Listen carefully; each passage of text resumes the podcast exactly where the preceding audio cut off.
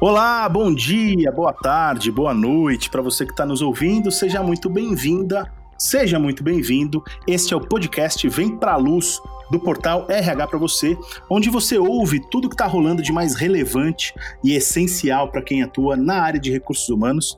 E claro, ouve também aquilo que, o, que os grandes nomes da área têm a dizer é, especialistas, grandes pensadores em RH, executivos de RH, Hoje o programa, por exemplo, vai falar sobre um tema central para a RH, especialmente no momento que a gente está vivendo, momento ainda de, de pandemia do Covid-19, como preparar a empresa e as pessoas para vender online e qual o papel do RH, né, da área de recursos humanos nisso tudo. Quem participa hoje com a gente é a Renata Fior, gerente de RH da Evino. Renata, obrigado pela participação, viu? Eu que agradeço, Daniel. Um prazer estar aqui. Prazer é nosso. E também está com a gente aqui a Carol Manciola, CEO da Posiciona. Carol, brigadão, viu, por estar tá aqui com a gente. Tamo juntos, Dani. Bem-vindo a mais um podcast do Portal RH para você, o Vem Pra Luz, onde você encontra os melhores conteúdos sobre gestão de pessoas. Como preparar a empresa e as pessoas para vender online? Acho que essa é uma pergunta que muitos dos RHs que nos ouvem é, e pelo menos os RHs com quem eu tenho conversado têm se feito.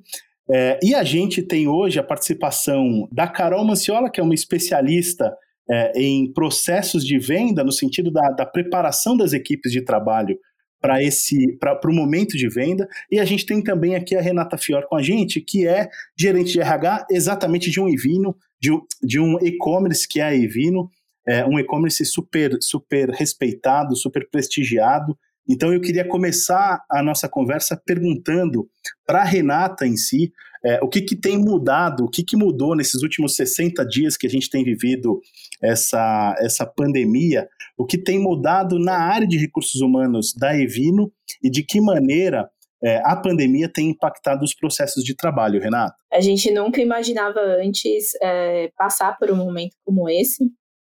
É, e, e, acho que fica aí um desafio para nós de como lidar com essa situação é, de surpresa, né? Sem muito é, ter planejado algo ou ter pensado antecipadamente nisso. É, bom, na Invino como um todo, a gente rapidamente teve que se adaptar uhum. e, e sem muito planejamento a gente colocou a coisa para rodar. Então, de imediato, a gente criou um comitê é, para falar especificamente sobre o assunto pandemia e acompanhar de perto. E aí, imediatamente, a gente começou a se adaptar e decidimos de imediato implantar o home office e colocar todo o time para trabalhar de casa. Esse, movi esse movimento foi tranquilo, Renata? Foi tranquilo para, é, sim, de, de início sim, para a maior parte do pessoal. É, foi um pouquinho mais difícil no início para o pessoal do atendimento, porque a gente tem todo um time de atendimento ao cliente, então fazer essas pessoas se conectarem é, via telefone, via chat da casa delas, a gente precisou dar um maior suporte, uma maior Dá uma estrutura, estrutura né? Exato. Mas conseguimos. Então, essa foi um, uma das, das, das medidas iniciais que a gente tomou é, de imediato. Carol, e, e, a sua visão com relação a tudo que a gente tem vivido nesses últimos tempos?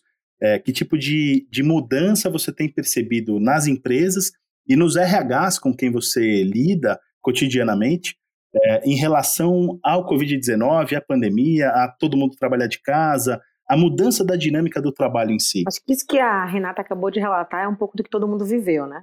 Ninguém estava preparado, acho que continuamos despreparados ainda, né? Porque a gente nunca sabe é, quando é que isso vai acabar. A gente brinca que parece a caverna do dragão, quando a gente acha que vai sair, né? uhum. acontece alguma coisa, a gente volta para dentro pica, né? dela. Né? Exatamente, né? É, mas eu tenho falado muito sobre três pontos importantes nesse processo para todas as empresas, né?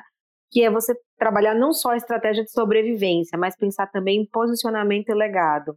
E uma das coisas que eu tenho discutido muito com os meus clientes, né, sejam eles da área de recursos humanos, sejam eles das áreas de negócios, é que a gente tem que pensar no curto prazo, óbvio, porque a coisa está pegando fogo, a gente tem que apagar o incêndio, mas a gente tem que pensar muito no que vai ficar disso tudo, né?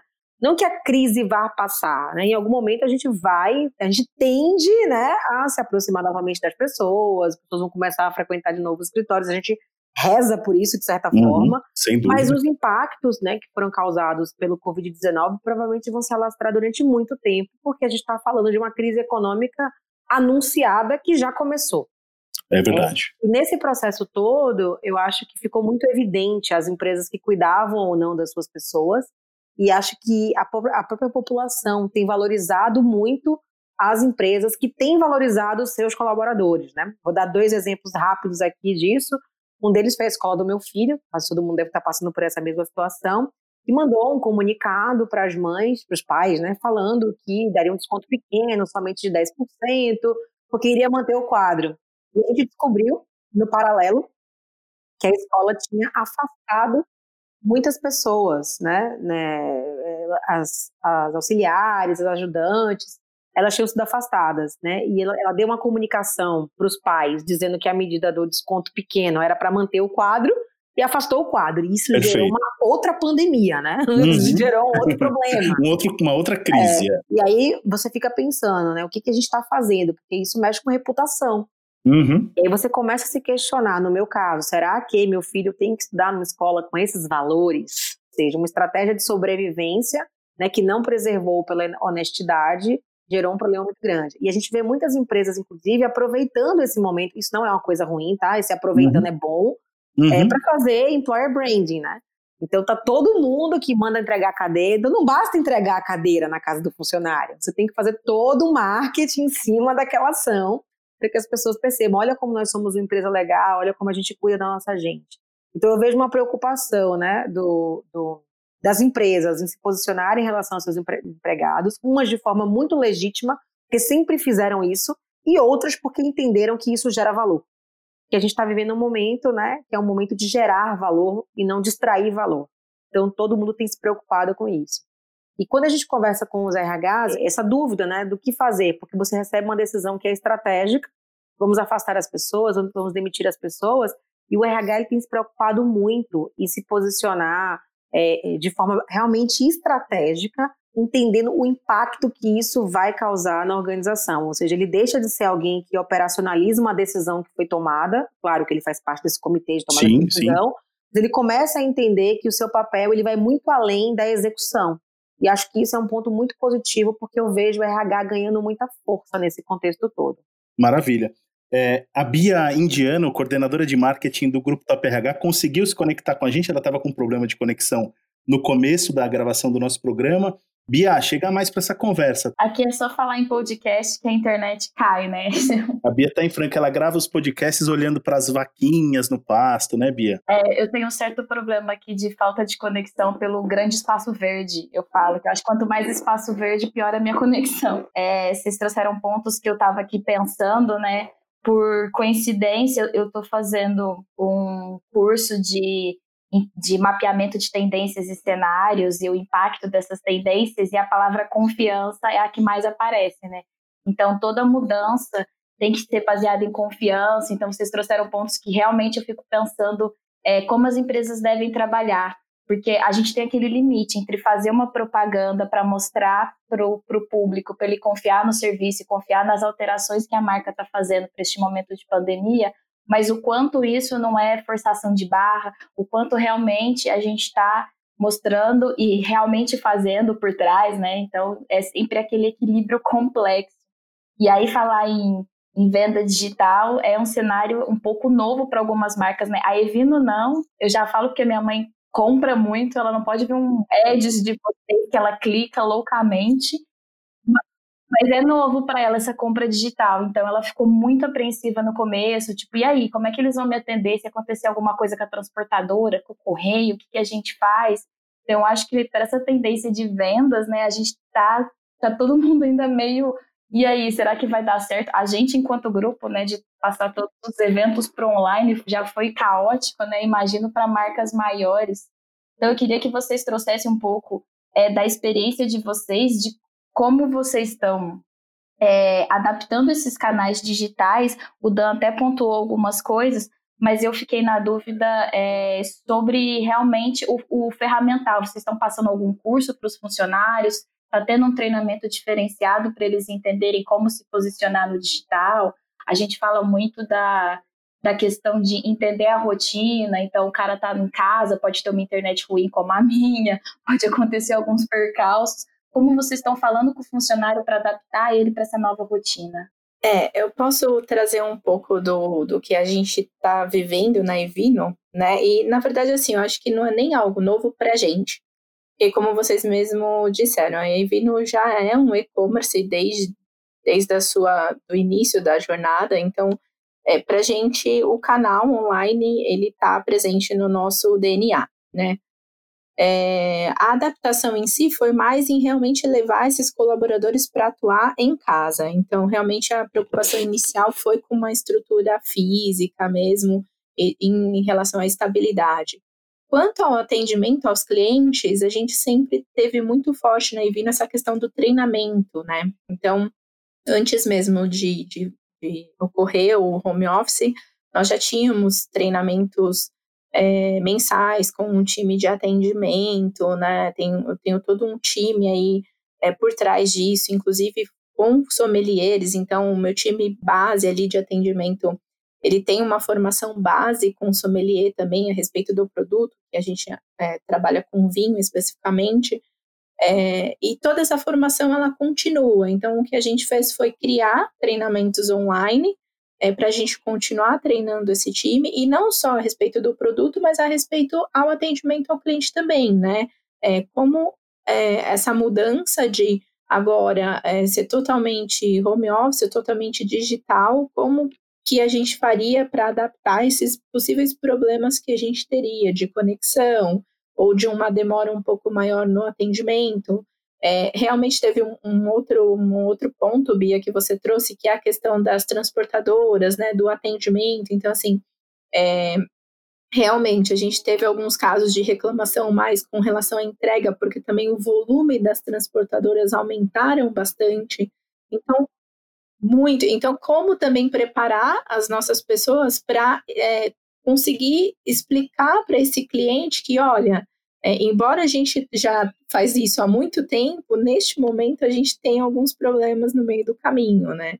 É, e fazer isso da melhor forma para que o cliente entenda, mas que ele também é, se sinta cuidado nesse momento. Então, todo todo o nosso acompanhamento, é, a gente tem, tem muitos KPIs de acompanhamento de, de resultado, de ligação, de entrega, de resposta, é, tudo isso a gente continua acompanhamento de, acompanhando diariamente, é, fazendo o nosso dever e tentando impactar o menos possível o nosso cliente. Perfeito. Eu acho que o, o DNA já de e-commerce, né, de, é, da Evino, ajuda muito no sentido da, daquilo que a Bia trouxe da transparência, a necessidade de um atendimento muito honesto, muito transparente, tudo. É, eu acho, Carol, que é um momento que clama por transparência de fato, né? A experiência que você teve com a escola, com a escola dos seus filhos, é, é algo que eu acho que todos nós estamos vivenciando em algum, em algum nível, percebendo quais são aquelas empresas em que a gente pode confiar num momento como esse, que vai entregar, que vai atender e etc. E aquelas empresas que vão usar esse momento é, de uma forma não tão legal, né? E acho que nesse sentido o, isso é cultura, né, gente? Eu acho que é muito da cultura organizacional. O RH tem tudo a ver com isso também, essa a defesa da cultura, da, da cultura da honestidade, da transparência, do bom atendimento. Então, eu acho que antes de treinar a força de vendas, digamos assim, antes de treinar as pessoas para vender, é, tem um passo atrás aí que é a questão cultural. O que, que você acha, Carol? Ah, perfeito. Enquanto eu estava ouvindo a Renata falando, eu fui fazendo aqui um esquema mental, né? Uhum. É, da evolução do processo, na minha perspectiva, claro. Acho que quando tudo isso começou e as pessoas começaram a entrar em contato com a gente, ah, você faz treinamento disso, faz treinamento daquilo, o primeiro ponto é home office, né? Então, foi a primeira semana só falando como lidar com home, home office, ou um hell office, né, como algumas pessoas chamaram, por causa da criança, da bagunça. Então, assim, eu passei uma semana dando dicas, né, de como fazer com que a força de vendas produzisse dentro de casa, como é que eles organizavam, segmentavam, como é que ele se dividia, se dividiu entre as tarefas domésticas né, e o trabalho. Então, acho que o primeiro ponto foi assim, como trabalhar em home office. Aí depois a gente virou, foi, foi para uma segunda fase, né, que era ociosidade versus ocupação. Então, no caso dos meus clientes do varejo, por exemplo, as lojas fecharam. Né? Loja fechada, não tem para quem vender.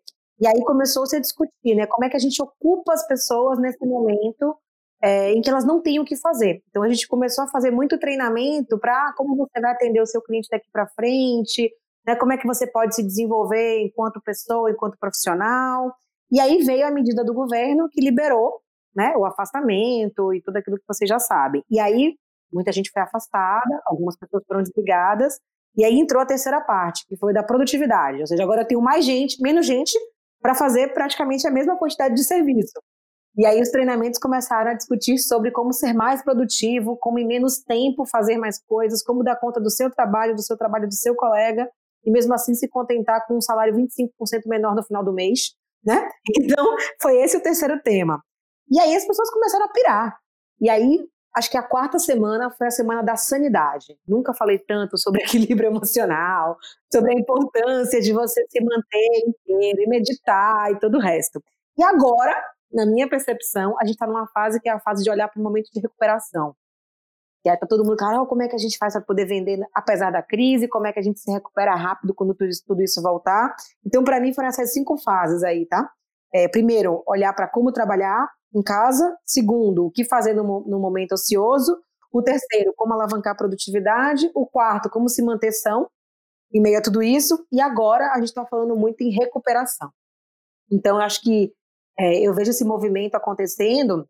E uma das coisas que eu tenho falado muito para os meus clientes, para as pessoas com quem eu converso, é para a gente faz, é, montar estratégias um, um pouco mais de deliberação.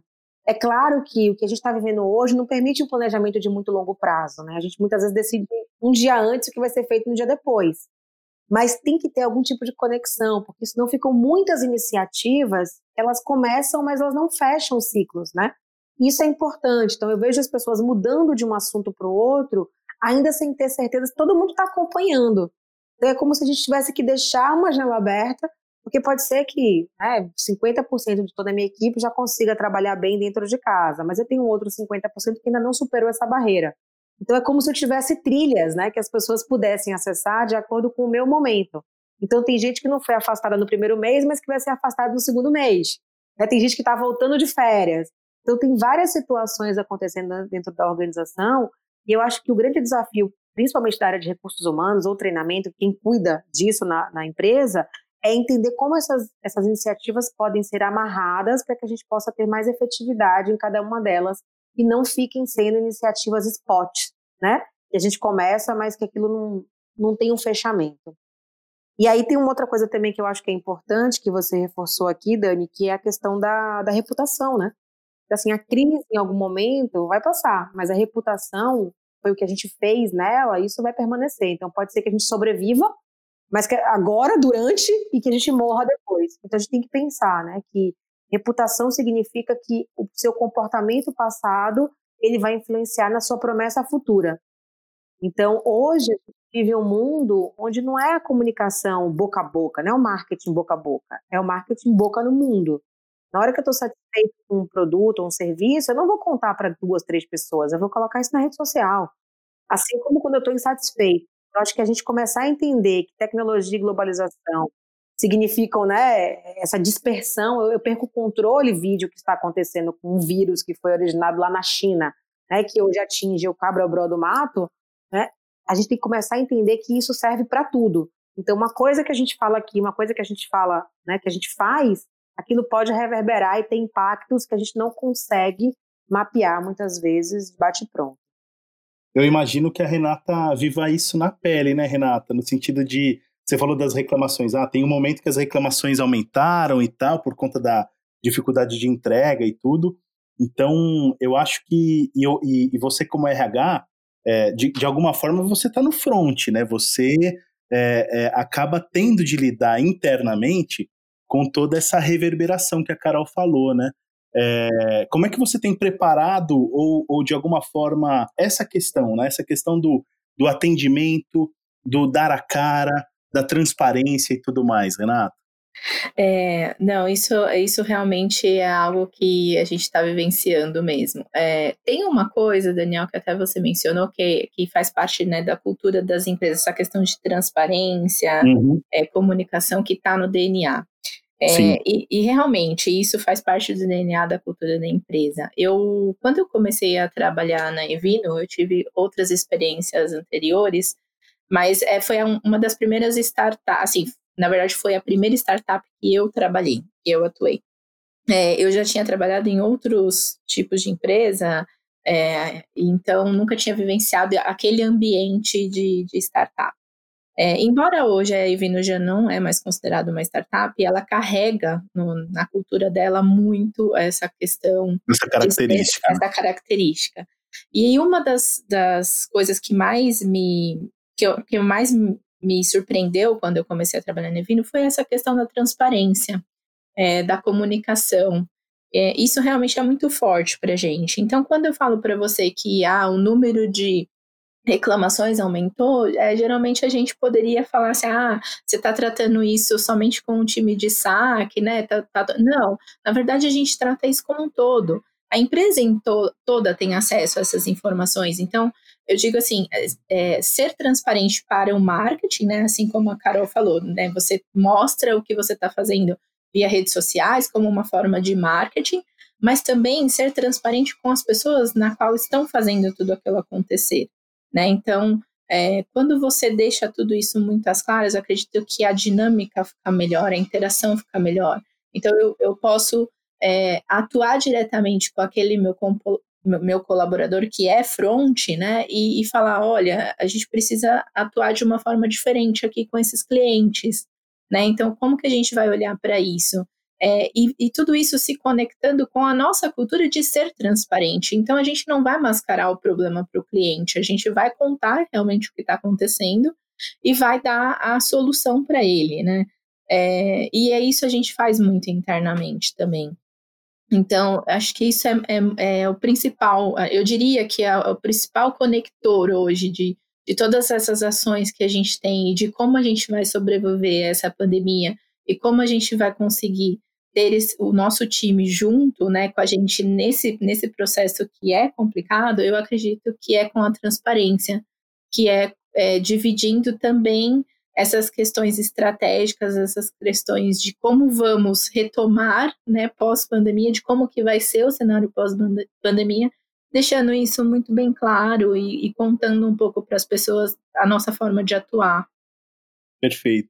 Você sabe que eu, eu falei que as empresas que têm esse DNA mais digital, que elas nasceram digitais, eu, eu sinto que elas têm é, mais familiaridade com esse conceito é, de absoluta transparência, de, de, de dar a cara para bater e tal, porque na minha experiência profissional, é, empresas que são que estão acostumadas com o offline e fazem a migração para o online, uma das, um dos desafios principais, na minha visão, é justamente é, ter que entender que as métricas são todas é, muito objetivas, né? O mundo Sim. offline, digamos assim, ele tem uma, uma subjetividade, ele tem espaço para uma para uma um, um, uma subjetividade mesmo, uma negociação diferente que o online é tudo exposto, tá tudo ali na sua cara, como a Carol falou. É, a reclamação não vem através do saque, duas pessoas estão ouvindo, não, não é nada disso. Não. A reclamação está no Twitter. É, tá ela no... aparece no Facebook.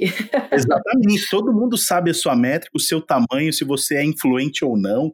Quer dizer, o online, ele, ele te empurra para ser transparente. Te... Ou, ou você fica muito exposto, né? E aí, e aí todo mundo percebe que você está manipulando alguma coisa e tal. Então, acho que ajuda nesse sentido. Eu queria só voltar na, na, na pontuação aqui que a Carol fez, que eu achei muito bom. Enquanto você estava falando, eu fiquei olhando, eu fui anotando a, a, a, os itens que a Carol passou aqui, né? Home office, ociosidade, produtividade, é, equilíbrio emocional e agora recuperação. E eu acho que o nosso podcast, né, Bia, ele de alguma forma refletiu também esse, esse caminho nas últimas semanas, porque assim, a gente fez podcast sobre home office, a gente fez podcast sobre produtividade, fez acho que dois sobre equilíbrio emocional, e esse agora é para a gente falar de recuperação. Recuperação. É, exatamente. Então acho que a gente está no, é no timing perfeito, né? A gente Aí a gente seguiu, a gente seguiu certinho. Não eu é? já Que é um infográfico. esse processo. Meu, é impressionante, né? É, isso dá para fazer um infográfico legal. Eu estava aqui pensando sobre isso. Tem tudo a ver com o momento, né? A gente está falando de, de vendas, de planejamento, né? E eu fiquei com isso muito na cabeça. É, não, não é o nosso mercado no momento, mas eu venho de agências e outros mercados que a sazonalidade de fim de ano é muito importante para o É faturamento. verdade. E aí, tipo, eu vejo muito a galera agora pirando, né? Porque a gente teve Dia das Mães, que as vendas foram mínimas, e a gente tem outras sazonalidades, Dias dos Pais, vai ter Black Friday, vai ter Natal. É, que tal, talvez a Renata consiga falar melhor, mas talvez a Carol também possa pontuar alguma coisa. Vocês já começaram a falar dentro da empresa, vocês já sentem um movimento para ver como a gente vai conseguir reverter essas sazonalidades perdidas no faturamento, ou o planejamento para isso é mais para vamos tentar consertar em 2021 e vamos cuidar esse ano mais de engajamento e uma resposta é, solidária à pandemia e deixar para ver números e faturamentos para o próximo ano. Como as empresas estão lidando com isso? Olha, eu, Bia, eu vou, eu vou me arriscar a dar uma resposta que não é uma resposta, tá? Mas eu acho que depende muito da empresa, depende muito do segmento, depende muito do tamanho. Então, assim, as empresas pequenas, elas não têm condição nenhuma de estar agora pensando em apoiar outros negócios e sobreviver, sabe, pensar em grana em 2021. Elas estão desesperadas, né, assim, de fato, eu acho que um uma das coisas que mais, mais aflige todo mundo agora é a ansiedade. Estava comentando com um amigo hoje que estar confinada não é o problema. Né? O fato de você não saber quando é que isso vai acabar é que é um problema. Eu acho que está todo mundo muito ansioso por não saber de fato o que fazer. E aí você fica tão angustiado pela situação que você não consegue pensar no futuro. Então você tem empresários que são empresários sozinhos, você tem mega estruturas, né? Então cada um tem um contexto. Então quando a gente olha para os diversos segmentos, é, uma das coisas que eu tenho discutido muito é que a gente vai, não sabe como o que fazer agora, mas uma coisa é certa, a gente vai ter que se recuperar rápido e vai ser de uma forma diferente. Por quê? Porque o consumidor está muito mais acostumado. Então, assim, vou até pegar aqui o exemplo, tá, Renata? Se eu estiver falando besteira, você me corrige, mas é vinho. Talvez em algum momento deve ter dado aquela sensação de uau, as pessoas vão consumir mais vinho agora no nosso e-commerce, porque elas não vão poder sair de casa, talvez nossa demanda aumente. Então, durante um tempo pode ter gerado essa sensação, mas logo você recebeu milhares de concorrentes para todos os lados. Porque você só concorria com outros e-commerces, agora você começa a concorrer mais ainda com qualquer varejinho da esquina que faz entrega de vinho. Então você começa a pensar em como é que, como é que eu vou ressignificar as relações. Isso vale para tudo. Aquele estudo da Bain Company que mostra né, quais são as, as organizações que foram beneficiadas e quais foram as né, que não foram beneficiadas pela crise, eles, eles trazem, por exemplo, o pessoal de educação digital. Então, assim, ah, as empresas de EAD vão se dar bem com isso. Será? Elas ganharam muitos concorrentes. Os hospitais, não, não vai, o hospital está perdendo faturamento. Porque está perdendo faturamento a rodo. Exato. Então, assim, a gente vai precisar ampliar um pouco mais o olhar para entender que, primeiro, esse é um momento de perdas para todos os lados. Então, o que a gente precisa ver, é, é, o que a gente precisa fazer é minimizar as perdas e potencializar as possibilidades, transformando elas em oportunidades. Então, na minha percepção, as empresas que vão se recuperar mais rapidamente são aquelas que conseguirem equilibrar essas duas questões, que é a história, né? Ou você vende mais ou você gasta menos. Uhum. O, o, importante é não gastar menos naquilo que é essencial. Eu até fiz uma publicação esses dias no LinkedIn falando sobre isso. Que tal se ao invés de demitir, você contratasse? Uhum. É? Que é o nosso caso. A gente não demitiu ninguém, Sim. a gente contratou uma pessoa a mais. Porque nesse momento, essa pessoa a mais é quem vai me ajudar a fazer essa transformação digital. Então, Nessa transição, um é verdade. Exatamente. Então, acho que tem uma questão de ampliar o olhar, e eu não sou uma pessoa otimista, nem sou uma pessoa pessimista, eu sou uma pessoa possibilista. Então, acho que o desafio é entender o seguinte: o que, que é possível, né? O que, que é uma possibilidade? E, de fato, agarrar essas possibilidades, né, como talvez as únicas possibilidades, e mergulhar mais fundo para poder entender para o seu negócio, inclusive, o que faz sentido. Porque quando alguém pergunta né, para mim, Carol, como vender na crise? Eu sempre respondo com uma pergunta: por que vender na crise? E se a resposta for porque eu tenho que sobreviver, eu digo, na, nessa pegada você vai morrer. Você não pode querer vender algo por causa da sua sobrevivência. Você precisa querer vender algo porque alguém precisa desse algo.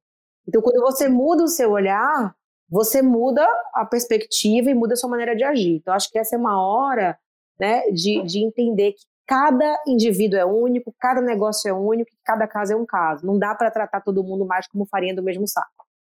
Exato. Eu compartilho muito das ideias da Carol. Acho que seu olhar está assim, tá muito parecido com o meu. Eu posso falar um pouquinho de como a gente está pensando e aí contar também um pouquinho de como a Evino está nesse momento. Né? É essa, essa visão de que ah, a gente vai vender mais agora na crise porque as pessoas estão em casa, é como a Carol falou, no, de imediato a gente achou que sim, é, mas a gente acabou vendo que, na verdade, a, as nossas métricas elas estão ali se mantendo. Né? Então, assim, aquilo que a gente esperava que fosse acontecer está acontecendo e está tudo bem. Mas, na verdade, a preocupação maior é o pós, né? é o daqui para frente. É justamente por isso, né, Carol? Porque hoje você tem mais concorrentes no mercado, você tem empresas novas é, se adequando a esse mundo online, então, além disso, você tem um problema cambial muito forte, né? A gente está acompanhando é, o câmbio aumentando significativamente, então a Evino trabalha, por exemplo, com produtos quase 95% importados. de produtos importados, Quer dizer, é, não é só uma preocupação de como a gente vai sobreviver à pandemia, na verdade, é buscar é, soluções e possibilidades de como vamos continuar é, vivendo pós tudo isso, né? Então, quais são as nossas oportunidades daqui para frente é, de como a gente vai lidar com tudo isso que está acontecendo agora? Então, o que, que a gente vai fazer para conseguir manter o nosso câmbio é, num patamar que a gente consiga continuar entregando o melhor preço, o melhor produto para o nosso cliente? É, o que, que a gente vai fazer com os times, com essa questão do aprendizado constante? Então, a gente sabe que mesmo que a gente retome para o escritório, a gente não vai retomar 100% junto. A gente sabe que a dinâmica mudou. É, a dinâmica do home office acho que veio para ficar, né? Então, é algo que gente, algumas empresas tinham muitas restrições de, de fazer acontecer, fomos obrigados a fazer, deu certo, né? De, de certa forma, então, acredito que a gente não deva voltar a ser é, 100% presenciais como, como éramos nas empresas. É, então, como fazer para a gente ver novas possibilidades frente a tudo isso que está mudando? Né? O mundo está mudando, mudou. Então, o que, que a gente vai fazer daqui para frente? Quais vão ser as nossas estratégias, não para a gente sobreviver, mas para a gente continuar vendendo aquilo que a gente precisa vender, né? É, é isso que eu acho que a gente precisa pensar e aproveitar esse momento. A Evino, ela realmente, é, assim como a Carol mencionou, né? Ela não demitiu ninguém, a Evino também não demitiu, ao contrário, a gente contratou é, nesse período, a gente precisava de mais pessoas no time de atendimento, a gente, a gente aproveitou também para fazer uma mudança digital dentro da, da empresa, que é importante para esse novo cenário que a gente está entrando. Então, a gente está trazendo uma nova ferramenta digital para ajudar a melhorar os nossos processos internos, a melhorar a qualidade do nosso serviço. Tudo isso nesse momento, porque aqui eu acho que é, é onde a gente está nesse momento são as grandes oportunidades que a gente tem para fazer certas mudanças para o que vai vir daqui para frente. É assim que a gente acredita que a coisa tem que funcionar. E acho que as empresas que perceberam isso e que enxergaram essas possibilidades, de fato, estão fazendo movimentos incríveis, né? Então, quando a gente vê aquele meme circulando que acelerou a transformação digital na sua empresa, né? Foi o Covid-19, eu acho que não só a transformação digital, eu acho o que acelerou, por exemplo, é, é, o tratamento do RH como uma área cada vez mais estratégica, né? o reconhecimento de que, de fato, são as pessoas que fazem a diferença na organização. Então, assim, tudo isso foi potencializado. E uma das Exato. coisas que eu tenho discutido muito, principalmente nos treinamentos para a equipe de vendas, é que boa parte do sofrimento que muitas empresas e pessoas né, estão tendo agora, na verdade, nada mais é do, do, que uma potencialização de algo que já vinha se arrastando. Exatamente. Então, quando exatamente. a gente pega uma pesquisa do Sebrae que diz que a maioria das pequenas empresas tem caixa para 17 dias, meu, não é uma pandemia que ia quebrar essa empresa, essa empresa ia quebrar. Sim. Uhum. Né? Então, assim, Exato. começa a perceber, e eu, eu tenho até falado isso para as pessoas, né? Quando a gente fala em reputação, eu estou falando de comportamento passado que influencia a promessa futura. Então, não tem jeito, você não vai conseguir fazer agora, mandar um WhatsApp para o seu cliente, marcar uma reunião, se você nunca mandou um WhatsApp para o seu cliente antes. Você uhum. não vai uhum. fazer agora, mandar um WhatsApp para o seu cliente perguntando como é que estão as coisas, porque tem um produto da sua loja que está fechado em oferta, se você nem lembrava que esse cliente existia. Então, as empresas que já tinham né, sistemas de CRM, sistema de relacionamento com o cliente, tudo isso muito mais apurado, sem dúvida, se destacaram nesse momento. Enquanto que outras estão fazendo um caminho agora de base. Então, assim, está construindo lastro para sair daqui mais forte. Então, aqui mesmo na Posiciona, a gente sempre foi uma empresa, 90% dos nossos treinamentos foi presencial. O tempo inteiro a gente era, né? Vocês não vão para online, vocês não vão para online, a gente naquele apego. O que, que aconteceu agora? Estamos online, sabe o que é o melhor? Que, é. O melhor é que a gente está amando, né? Eu estava uhum. comentando isso. Nos últimos 40 dias, a gente impactou 20 mil pessoas diretamente. Não estou nem falando de vídeo que foi visto depois, estou falando de vídeo ao vivo. Isso nos, nos três anos de empresa foi o que a gente impactou presencialmente. Então a gente acaba percebendo que a gente consegue ampliar o nosso impacto, que a gente consegue realizar a nossa missão com ainda mais força e potência. Então acho que essa coisa de você se flexibilizar para continuar existindo é fundamental nesse processo. Sim, sim. É você entender que você precisa ter outros caminhos, né? Posso dar outro exemplo, por exemplo, a Evino, por mais ela seja 100% digital, a gente nunca teve o hábito de, de fazer um esforço de acreditar muito no, no canal de lives, por exemplo, via Instagram, né? E lógico que com o boom da pandemia, as lives do, do Instagram, elas estouraram, né? É, mas foi uma nova aposta da Evino, algo que a gente não acreditava e que a gente viu que trouxe um resultado incrível. Então, acredito que são é, é disso que eu falo de oportunidades. Não importa o que está todo mundo fazendo, vamos fazer também porque vamos ver como funciona, né? É, a Ivino tem isso no DNA, dessa coisa de testar sempre, de, de colocar as possibilidades sempre em jogo. É, se não der certo, tudo bem, não deu, a gente volta atrás e volta a fazer o que estava fazendo, mas se der certo, legal, vamos continuar, esse é o caminho, né? Então. É, é startup, né? É, é exato. Rápido, é rápido, é, corrige rápido. Exato, exato. Não tem aquela coisa muito de planejar. Ah, é isso, é, vamos testar, vamos testar. Se der certo, ótimo. Se não der, a gente volta atrás, corrige, testa de novo. E é assim, é, essa é a cultura. Porque vai planejar o quê, né, gente? O, o longo prazo virou duas semanas, já é longo prazo hoje em dia, né? A gente não consegue fazer um planejamento daqui duas semanas, né? A gente não, não sabe o que vai acontecer daqui duas semanas, né? A gente Exato. não sabe se se a pandemia vai continuar, se a quarentena vai continuar, se a gente vai retomar, a gente não sabe. Então, como que você, como que você planeja? Não, não, não planeja muito, né? É, tome os devidos cuidados necessários iniciais. Claro que você não vai fazer nada que prejudique muito tanto a sua imagem quanto é, o seu posicionamento, posicionamento frente ao cliente, mas testa, coloca para rodar, entendeu? Aí a gente vê o que o resultado que dá. Mas é, falando de recuperação, de retomada da economia, é, a gente, eu já entendi, pelo que Carol e Renata disseram, que é, o motivo para vender online não pode ser a sobrevivência só, é só porque eu preciso sobreviver. E acho que é, quando a Carol fala assim, ó, não é o que você vai vender online, mas por quê? Acho que a, é, essa pergunta ela é crucial para ser respondida nesse momento. E também voltar para o que era, para o normal que a gente estava acostumado, não é mais uma opção, né? É, agora é um outro mundo, é um outro cenário e a gente precisa identificar os caminhos. É, quais são os, os atalhos, se é que eles existem, Carol? Boa pergunta, Dani. Eu vou só fazer um parênteses aqui para separar, né? O que, que é uma venda digital ou online de uma venda remota. Então, uma coisa é eu entrar lá no site da Evino, escolher o vinho que eu quero, clicar, colocar no carrinho e comprar. Eu não preciso de uma pessoa.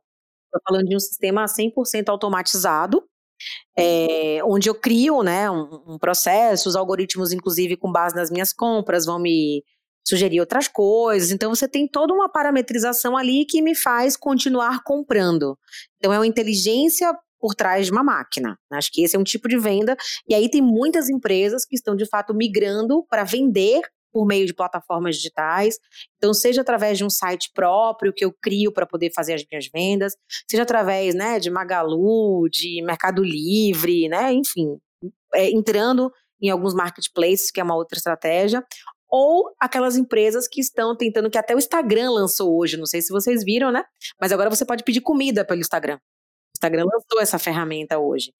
Então, são mais canais de vendas. A outra coisa é aquela equipe que fazia venda presencial, né, que visitava o cliente ou que ficava na loja, que vai precisar se readequar para fazer uma venda remota.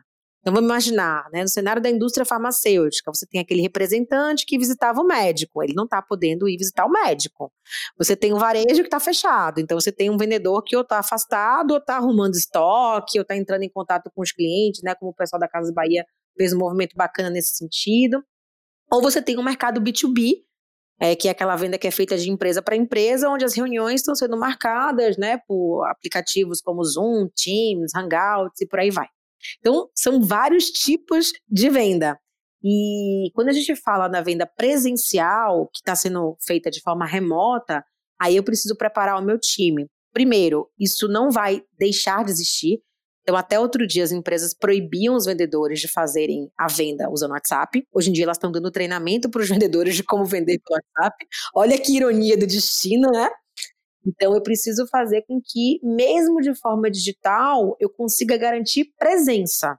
Então, isso significa revisitar a técnica de vendas, entendendo né, na preparação, o que, que precisa ser potencializado nesse novo ambiente, como é que a abordagem, que acaba tendo um papel extremamente importante agora, como é que eu chamo a atenção do meu cliente para que ele olhe meu e-mail, para que ele olhe minha mensagem de WhatsApp, para que ele atenda a minha ligação, né? A questão da sondagem, que eu acho que esse é um desafio importante. A gente vive um momento onde colocar o cliente no centro só não é suficiente. A gente tem que colocar o cliente no colo. Então, eu preciso que minha equipe né, esteja atenta para ampliar o diálogo é, é, e atuar muito mais fazendo proposta de valor naquilo que é valor para o cliente. Ou seja, o que, é que eu posso oferecer para que o meu cliente atinja as suas metas, do que de fato tentar vender alguma coisa para que eu bata as minhas metas. Então você tem que fazer uma revisão todo esse processo é, para que ele ganhe de fato um jeito que se conecte a esse mundo. Então, se eu estou falando da venda digital, eu estou falando de plataforma, eu estou falando de robô, eu estou falando do marketing. Eu estou falando de venda remota, eu estou falando de equipe de vendas atuando à distância. Então, são coisas diferentes. E aí eu acho que tem, eu até né, tenho falado muito sobre cinco pilares que são muito importantes de serem considerados nesse processo. Um deles eu já falei muito aqui, que é de fato a reputação. Então, lembrar né, que tudo que a gente faz hoje vai gerar uma influência lá na frente. Então, se eu sou aquela. Eu, eu mesmo tenho várias empresas que estão me ligando dia e noite para me oferecer uma série de serviços que eu estou começando a tomar pavor delas. Então, aquilo que você fizer durante a pandemia vai falar muito sobre você no pós-pandemia. Segundo ponto é a conexão. Então, assim, é importante ter muito mais foco do cliente do que o foco no cliente, que é essa coisa de você colocar o cliente no colo, entender como é que você contribui com ele nesse processo. O terceiro ponto é a relevância, que é assim, precisamos gerar valor. É muito importante que a gente tenha um time que não somente foque em relacionamento, conhecer o cliente, chamar pelo nome, aquela coisa toda, mas eu estou falando de um time capaz né, de, do cliente chamar ele, deixa eu te ouvir, que eu queria saber a sua opinião, estou falando de um time mais especializado. O quarto ponto é muito importante agora, que é o timing, que é fazer a venda certa, na hora certa, porque a hora certa, inclusive, potencializa a mensagem, né? E o quinto ponto é a questão da ampliação do diálogo. Né? Como é que eu consigo ouvir mais o meu cliente para poder fazer propostas muito mais é, conectadas às suas necessidades? Então, quando a gente fala em recuperação rápida, é muito importante que a gente esqueça né, que a gente não pode focar única e simplesmente na estratégia de sobrevivência. A gente tem que manter o modo de sobrevivência ativado, mas precisamos também pensar em posicionamento e legado. Lembrando que legado não é o que a gente deixa para as pessoas. Legado é o que a gente deixa nas pessoas. Então você tem um time que lida com o seu principal ativo, que é o seu cliente, e esse time tem que estar altamente preparado para lidar com essa situação da forma mais transparente e honesta possível. Uau, é isso aí, dicas incríveis. Renata, é, tem alguma coisa que você queira pontuar disso tudo que a Carol trouxe pra gente? Não, acho que eu pontuar qualquer coisa que a Carol acabou de fazer é, seria redundante. É muito, muito bom e prazeroso ouvir tudo isso da Carol e eu concordo 100% com tudo que ela falou. É, o time precisa estar bem preparado para atender todas essas, essas coisas que estamos vivendo, toda essa diversidade, e eu acredito nisso 100%. Eu só, eu, eu só fiquei depois pensando que a gente precisa anotar todas essas dicas da, da Carol e fazer um, um PPT, assim, para Meu, eu já anotei. Disparar pra galera. Já anotei, já anotei de um infográfico. Aqui, ó, fui assim, anotando, já tá no WhatsApp é. de uma galera aí, hein? Então, precisa ser mais visual esse, esse podcast. Vamos colocar links para baixar, porque acho que é muito relevante para a galera de vendas mesmo, é, para pensar algumas coisas de se posicionar, e eu acho que até acalmar um pouco da ansiedade, sabe? Tipo, essa conversa mais racional, assim, mais planos e coisas fáceis de se resolver para a galera acalmar mesmo os ânimos. Então, é só fazer esse link para baixar o PPT. é, é isso aí. Acho que quando a gente tá. É engraçado isso que vocês trouxeram agora, eu fiquei até feliz, porque é, eu acho que o nível de conexões, né, que eu particularmente estou fazendo nesse momento é absurdo. Eu acho que eu nunca assisti tanta live, nunca aprendi tanto em tão pouco tempo. É então, são lives de 30 minutos com dicas muito poderosas.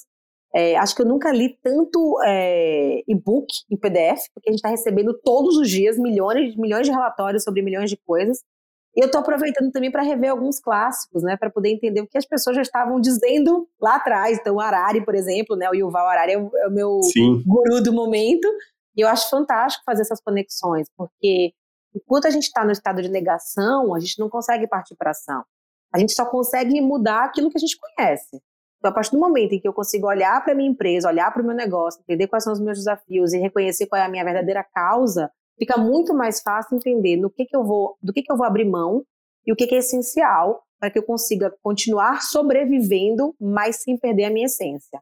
Então, acho que isso é importante, tanto para as empresas quanto para as pessoas. Eu acho que esse processo de antifragilidade, de resiliência, né, ele não pode corromper aquilo que a gente acredita, né, e que de fato é a nossa essência, porque é só um vírus, gente várias outras crises virão e a gente tem que estar preparado para viver, conviver com isso de forma né, constante. Exatamente. E, aliás, você falou do, do Yuval Harari, e eu fica a dica de leitura. Eu nesse nessa virada de ano aí, é dezembro, janeiro últimos, eu terminei de ler o 21 lições para o ah, século 21. Tô nele. É, muito bom. Eu achei, eu achei perfeito ter lido esse livro no começo do ano, porque assim, é um livro para se preparar para 2020. então, fica, fica a dica aí para os nossos ouvintes, é um livro muito legal, muito bacana mesmo. E, e, é isso aí. Gente, Carol, Renata, queria agradecer demais a participação de vocês. Renata, parabéns pelo trabalho que você está desenvolvendo na, no, na Ivino. É, muito sucesso para vocês e obrigado pela, por aceitar o nosso convite, viu? Muito obrigado, Daniel. Obrigado, Carol, Bia. Uh, foi um prazer conversar aqui com vocês. É, tamo junto. Maravilha. Carol, tamo junto também. Obrigado pela participação, viu? Tamo junto, Dani. A gente, quanto a gente puder contribuir, né? O negócio aqui é aprender para compartilhar sempre. Exatamente, maravilha. Bia, valeu também, brigadão pela, pela ajuda, pela participação, pelas suas pontuações sempre muito bem-vindas. Obrigada, gente. Nossa, mais um podcast engrandecedor. Tô adorando essa, a gente ter seguido esse plano né, de pandemia. Acho que agora os próximos vão ser bem é, positivos. Então já tô super feliz. É, agora a gente já sabe o caminho das pedras, né? É só acionar a Carol pra ela, pra ela falar qual é o roteiro do próximo podcast. Eu tô pensando aqui qual vai ser o próximo, depois de recuperação. Só, eu só espero que não seja tudo novo de novo, tá? É. é. mas eu acho que vai ter o próximo agora que é de readequação, que já tá sendo discutido lá fora, né? E as pessoas é voltarem do home office pro escritório. Eu acho que esse é o próximo movimento. É, vai ser difícil a gente voltar pro escritório percebendo que a gente produz tão bem em casa, mas vamos embora.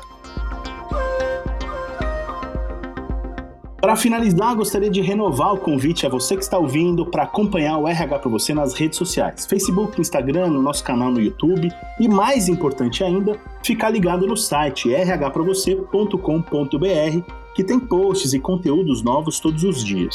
Espero que você tenha gostado do nosso bate-papo de hoje. Um grande abraço e até mais.